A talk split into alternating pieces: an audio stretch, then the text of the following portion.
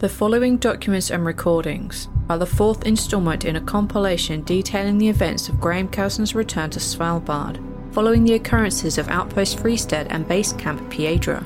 Mr. Casner was accompanied by fellow specialist Dragana Vuković, archaeology professor Dr. Josefa Guerrero, and oceanographer Dr. Amelia Murray.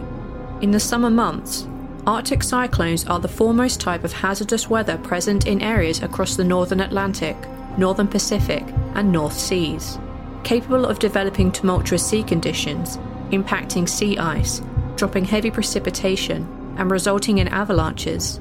These Arctic cyclones can severely impact the lives of local populations. During these storms, travel is not advised.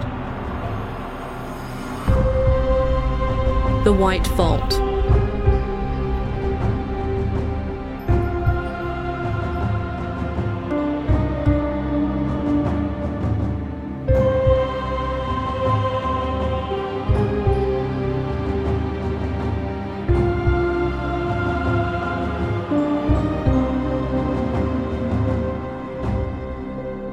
Following the previous compilation, I had agreed to visit my mother's family site. After our late conversation, my mother and I were driven to Stockholm Arlanda International Airport, where we boarded a small company plane. It appeared my mother knew both the pilot and the lone attendant, and that this was not a plane owned exclusively by Valsinga Handelsbolag, but perhaps regularly rented. In Svalbard, Mr. Casner's team had found the survivors hiding in the Ny-Ålesund weather station. After Dr. Duan, a survivor from the Canadian Arctic Zone Science Organization, was able to further translate sections of Dr. Liu's remaining notes, the team decided to leave the weather station and start for Outpost Fristed. The following recording comes from the body camera of Mr. Casner before the team left the weather station. It was her, right? Yes. Any updates? Not a thing. We need to go. We will leave Dr. Murray here with the survivors and head for the snowmobiles at the repair depot. I agree, but we need to talk about Josefa. She spent a lot of time in that cave. From what I remember, you spent a lot more time. In a very different set of caves. She was there with the lights and the glyphs. We don't know how that affects someone. She seems to know a lot more than before. Any ideas? Not a one. But everything I've heard aligns with what we know, and I don't think she's wrong. Is the gear ready? Of course. We didn't unpack anything. Tell Josefa, and then we'll look for the creature. If we don't see anything, we can start off toward the snowmobiles. You have a satellite phone, and you're not calling for help. We're trying to help you. Latest reports say rescue missions are still delayed due to the weather. Once the storm lets up, they'll be here. There are people in Longyearbyen just waiting for a break in the winds, so just sit here and wait. We've been trying to make contact for days. Lorri is in there right now, trying to get someone to hear us. Give me the satellite phone. No. And I'm telling you, even if you reach someone, there is nothing they can do until this is over. Now, Dragana, are you and the Professor ready? Wait, you're leaving already? We're ready. How long will it take to reach the site? Wait! That thing is still out there!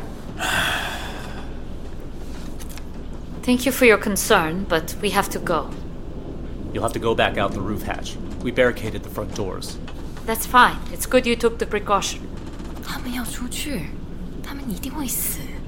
对，他们会死。 Where are you going? Do you have a location? If you don't come back after the weather clears up, we need to know where to send the rescue teams. If the weather clears up, and the creature is gone, and we have yet to return, then you should not worry about us anymore. What does that mean? Don't worry about us. Just focus on getting yourselves out of this. Worry about staying safe. Keep everyone here calm and stay inside. When we get back, I can fly us out of here, like I said. Hopefully, though, you'll all be safe and sound in Longyearbyen by then. How are we supposed to stay safe? It's out there. You've got 3 firearms around this room, which, from the looks of it, aren't even loaded. I've never shot one of them with a rifle, but the shotgun tends to work as a deterrent. Granted, the best option is to stay quiet, stay away from the windows, and don't draw attention to yourselves. You shot one of them? A while ago.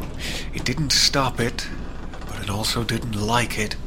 So, best option still is to just stay down. When you came in, on the helicopter, did you see another one? While flying in? No. Did you see another helicopter? Parked? No, but we couldn't see much of anything. Why? We saw something one night. The creature, we think. But the sound is what made me look. These horrible, screeching sounds. But what I saw was this big piece of metal dragged through the street. And it looked like a helicopter blade to me. Fascinating. Well, that's concerning. But I haven't seen another helicopter. Maybe we should have. Let's go. Seal the hatch again behind us. Dung Dung! Wait! If you come back, how will we know? What do you mean? What if what we see come back is not you? Lisa's right to worry.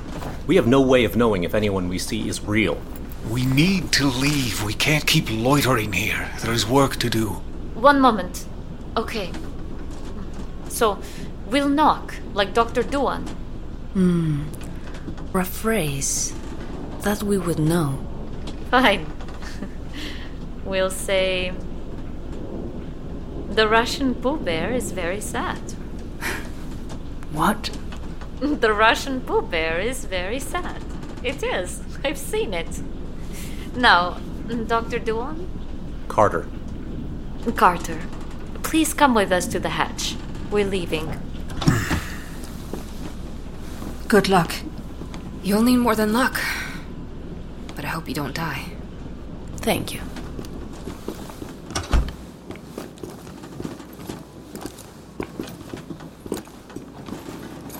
So you knew these things were here before you arrived? Yes. It was a possibility. Whatever is out there is more important than getting us out of here? Yes. That makes you look like such an asshole. I always look like this. I have resting asshole face. He really does. It's a serious, untreatable condition. But we have others to save, Carter. This isn't contained to the weather station or Ny-Ålesund. Just don't die before you can fly us out of here. No promises. We still don't know where you're going. We know.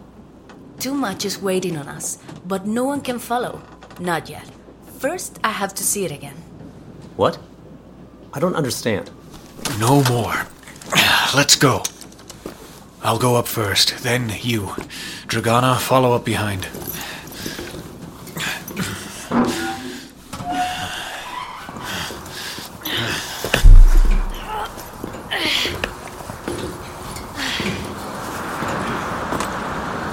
Please, lock the hatch behind us and stay inside. Stay safe. Be sure to come back.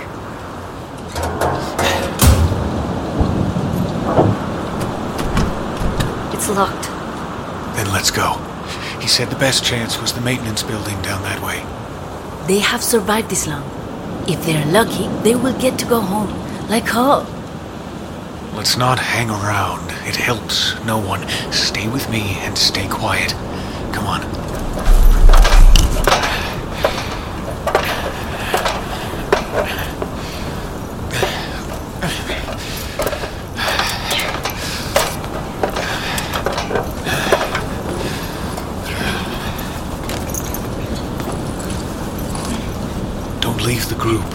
Circumstances, we can't see far enough to know who's really coming back.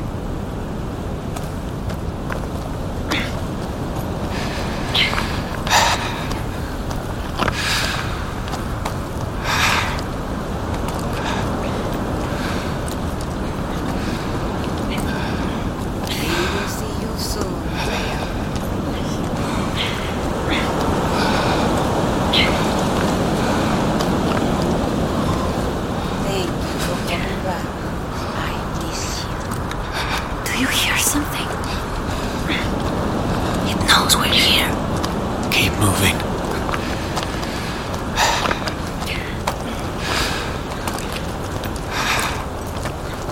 Do you want to see me again? Shit! Stay with me and run! We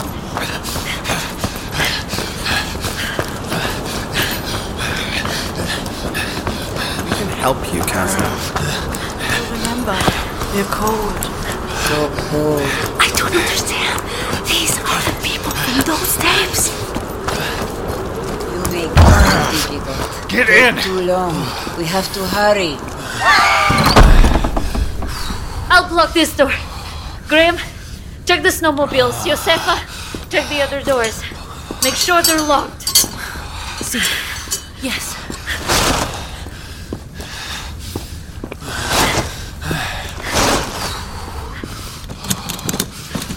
They're not trying to get in. Where did they go? We're headed for snowmobiles, not the house. They may know where we intend to go. They must.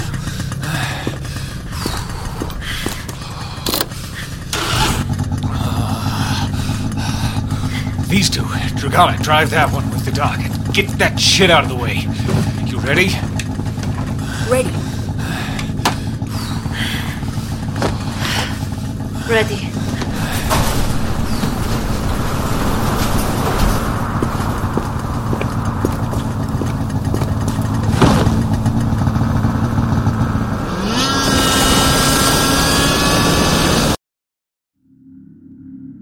Very little can be heard over the snowmobiles at this point.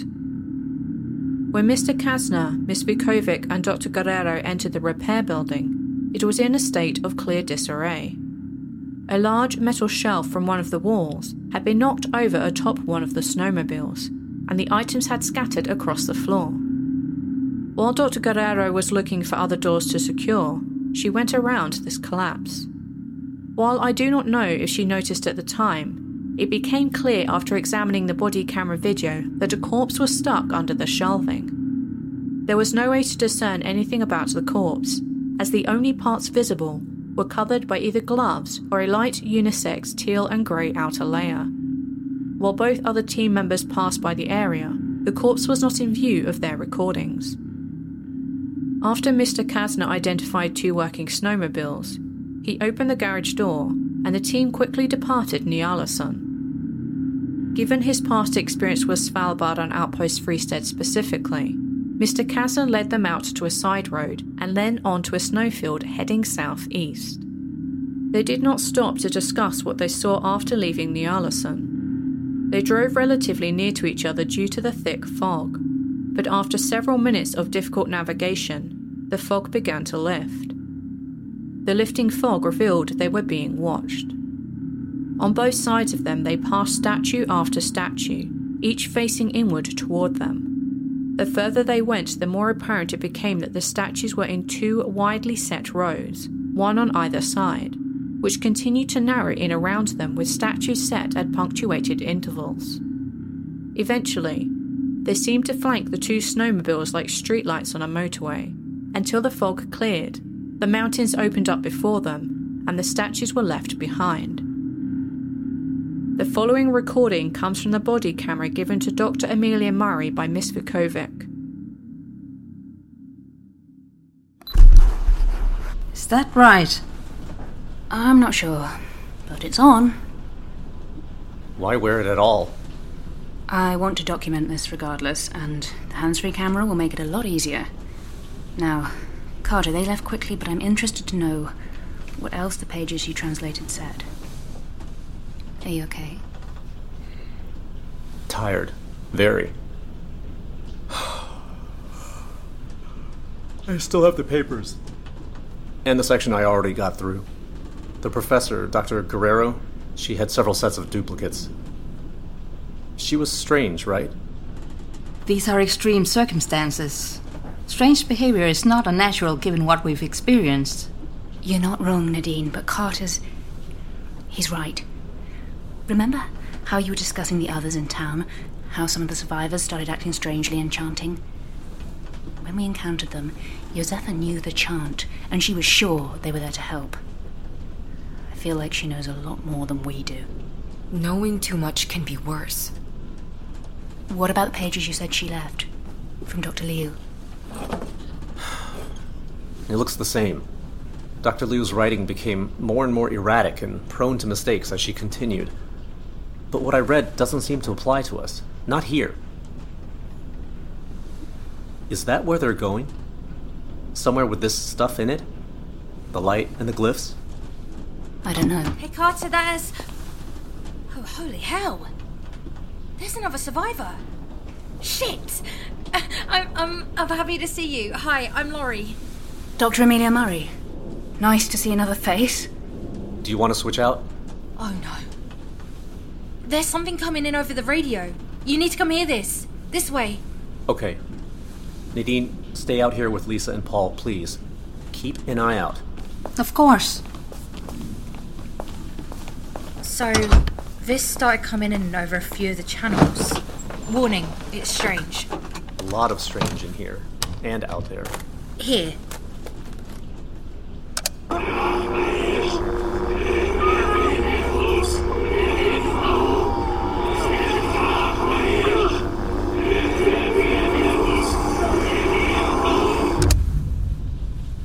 That's that.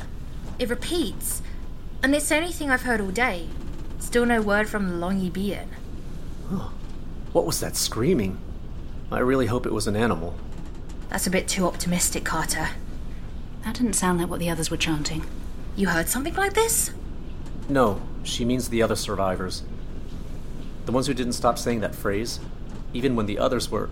Oh yeah, them. No, this didn't sound like them. And you've heard nothing else? Nothing. Are you still good for a few more hours on the radio? I want to get some sleep. Yeah, I'm fine for now. And you look like death. No, not like death, sorry. That was in bad taste. You look very tired. Go sleep. Thank you. Excuse me, Amelia. I know I just discovered your existence, but... would it be too much to ask for a cup of coffee? Carter looks worse, but I'm still tired. Not a problem. I could go for a cup myself. I'll make us some. Just tell me if you hear anything else. Thank you. Dr. Murray's recording continued for some time until she turned off the body camera to sleep. The survivor working the radio was later identified as Lorri Warner, a satellite technician from the European Space Tracking Network. By this time, Mr. Casner, Ms. Vukovic and Dr. Guerrero had driven about 12 kilometres to the easternmost part of the small bay on which Ny-Ålesund is positioned. They continued for another hour, turning north and heading further inland towards the outpost. The fog faded the further they drove from the village. The skies were a clear blue, and the wide vista of Svalbard's Arctic landscape was visible. The following recording comes from Miss Vukovic's body camera after they stopped at the bottom of a mountain rise.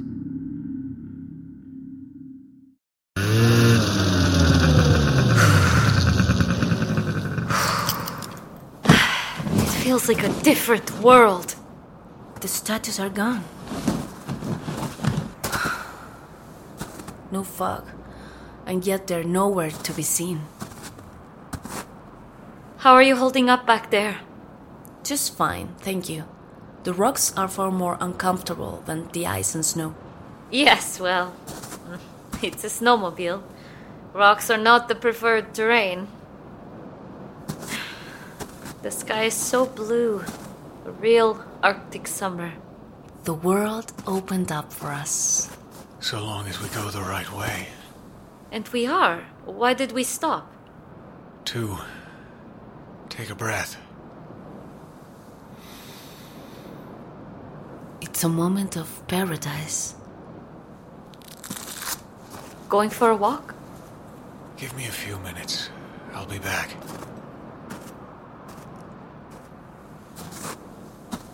How long have you known each other? Since the 90s. 96, when we were young and stupid and upset with life and so completely oblivious to how great it was. I know the feeling, my friend.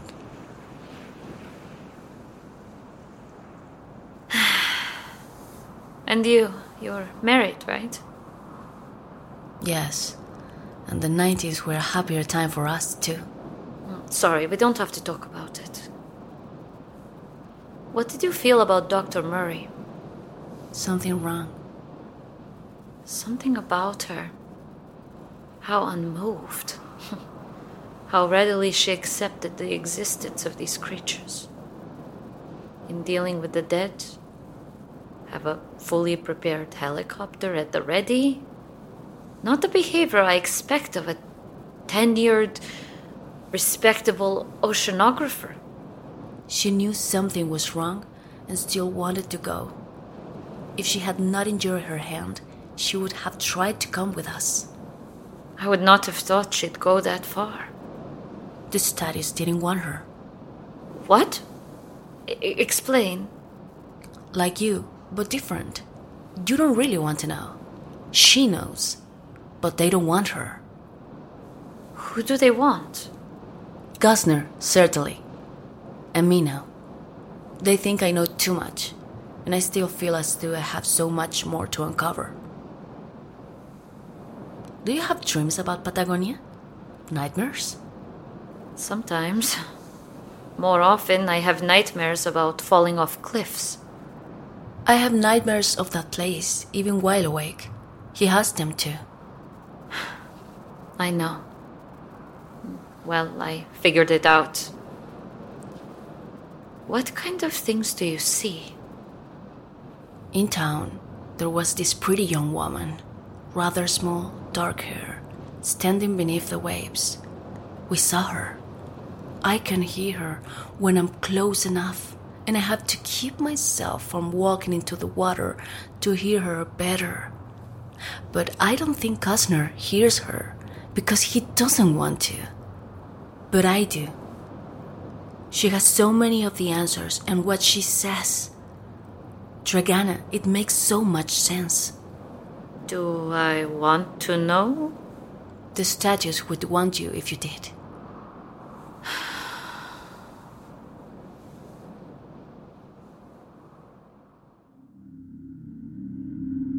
Ms. Vukovic and Dr. Guerrero remained in silence for some time while waiting on Mr. Casner to return from his walk to a distant embankment. He had left his body camera on his snowmobile and was gone for about 20 minutes. Upon returning, they were largely silent before continuing on toward Outpost Fristed. Behind them, during a brief moment when Dr. Guerrero turned around while on the snowmobile, the fog down across the bay was visible and still impossibly dense. This concludes the fourth set of documents and recordings from the team's return to Svalbard and completes this section of information regarding their escape from Ny-Ålesund. At this time, my flight across Sweden had come to its end. The plane landed at a private airstrip in Lapland near the northern edge of Abisko National Park near Lake Torneträsk. The mountains we flew over still had snow caps dotted across the otherwise green summer landscape. When my mother and I disembarked the plane, we promptly entered into another car, a clean silver SUV, where we drove to the nearby town of Abisko. After waiting just over an hour in a small cafe, my mother received a text, and we left the cafe to find a dirty but well-maintained black SUV parked outside. My mother greeted the driver with a polite familiarity, and we began to drive south into the wilderness. We appeared to be driving along a dirt path that often lacked any visual markers, but the driver, a Swedish man by the name of Vidar, seemed to know exactly how to navigate the terrain. When asked, my mother informed me we had driven approximately 60 kilometres, but that we were still in Sweden. We were in a valley between two sections of a mountain range, the higher elevation still topped with white. The area was cast in the mountain's shadow, and the closer we were to our final destination, the more the rock formations, still natural in appearance, began to look well-ordered. Where we eventually parked, the ground seemed well-worn, and in the distance another man stood along a path up the mountainside. This recording comes from my personal recording device starting at the time we left the SUV.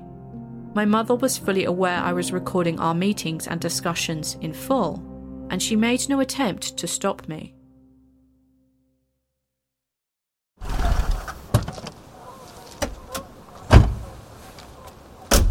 Where are we? The Valsinga Preserve, a privately owned and operated natural preserve here in Lapland. Officially, generations ago, this was an old logging forest we had secured rights to harvest. But our intention was never to harvest. Now it makes more sense as a preserve. No gates or fences, as this is Sweden. But we keep most people out regardless. And this is where your site is? Our site, dear. Yes, this is where our site rests. Come.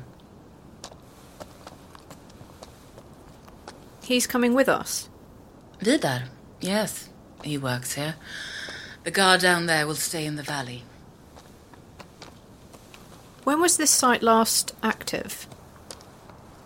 In the winter of 2001, we had an active cycle, lasting approximately 76 hours.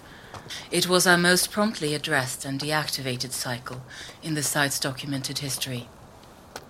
And who had to die to deactivate it? I can tell you, but either way, you would not like to know. It was still deaths, and it is never a process we enjoy. Then why? You seem fully capable to control yourself. You do not appear to thirst for power. And if anything, you seem quite upset. I've had to do a lot of things I never wanted to do. Giving up you, leaving your father. But why? It is required. There is a need, and the results are conclusive. If we do not do it, another from the family can take our place, but what then? It will happen regardless of who helps, but if it is us, we can be protected. The artifacts? And more. We are protected physically, but not emotionally. It does not come with the mercy of hardening of our souls. We suffer through what we must do.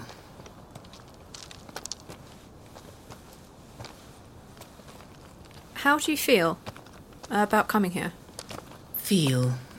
In what way? Before Essie's death, when you were on the plane flying up here, how did you feel? Or perhaps, when you were approaching this place, what do you think about? I have not thought about that in many years. The first time my mother brought me here after I knew the reality of our situation, my hands were shaking and I felt overwhelmed. I knew about this place and about what we did. But I also knew she was setting me up for a choice I didn't want to make. Choosing who to send to the site? To the Guardians? No. Having to find a way to leave your father. Oh. Now, though, coming here, how do you feel? I come here often. And please remember that the times when the site is active are very seldom. Normally, I come to study and learn. In the winters, the sun won't rise for weeks, and the sky is filled with beautiful lights.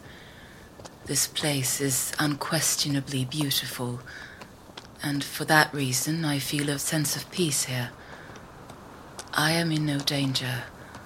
Our family has come here for hundreds, if not thousands of years. I used to camp down at the bottom of the path during the summers. We buried my first dog, Atlas, down near those boulders. In many ways, this is our home. And sometimes, bad things happen at home. So this is our site. The Svalbard site is Cedar Groups, and the Patagonian site is Sina Bene Securities. Why would it not be beneficial to give it up and let Cedar deal with this site too? Each family has the responsibility to their own site. If one family extends their reach too far, it can weaken their resolve and commitment to their home site. And we worry. We all worry of others becoming too aggressive or too fanatical. We don't know what would happen if one family had too much luck, too much power. We can't be too greedy. Has it ever happened? Which part? One family trying to take more than one side. Not in our documented history. There is a tale from one of the Asia sites, but even members of their local families cannot confirm it. Now, would you like to go in?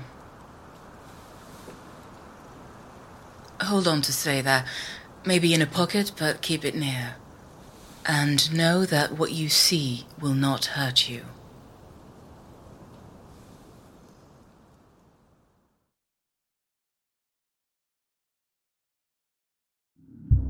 She asked me this just as we rounded the side of a large protruding boulder. A cave entrance came into view before me. The opening was low, perhaps only 1.5 meters at its tallest point, with a high jut that backed into the mountain side. I turned to look at the path we had taken, and it seemed like the only entrance to the location that didn't require coming in from above. Running out of the cave entrance were several long, dark cords which wrapped around the side of the hill and out of sight. While my mother's employee, Vidar, had walked with us up the path, another man was positioned at the front of the cave. He wore clothing that would not look unlike those of a backpacker, but he stood a bit too attentively and looked too clean to have recently hiked across the Swedish wilderness. My mother greeted the man when we approached, and then she gestured me in. This concludes the 4 set of documents and recordings into my personal examinations of events and completes this section regarding my first introduction to my family site in the Swedish wilderness. The White Vault.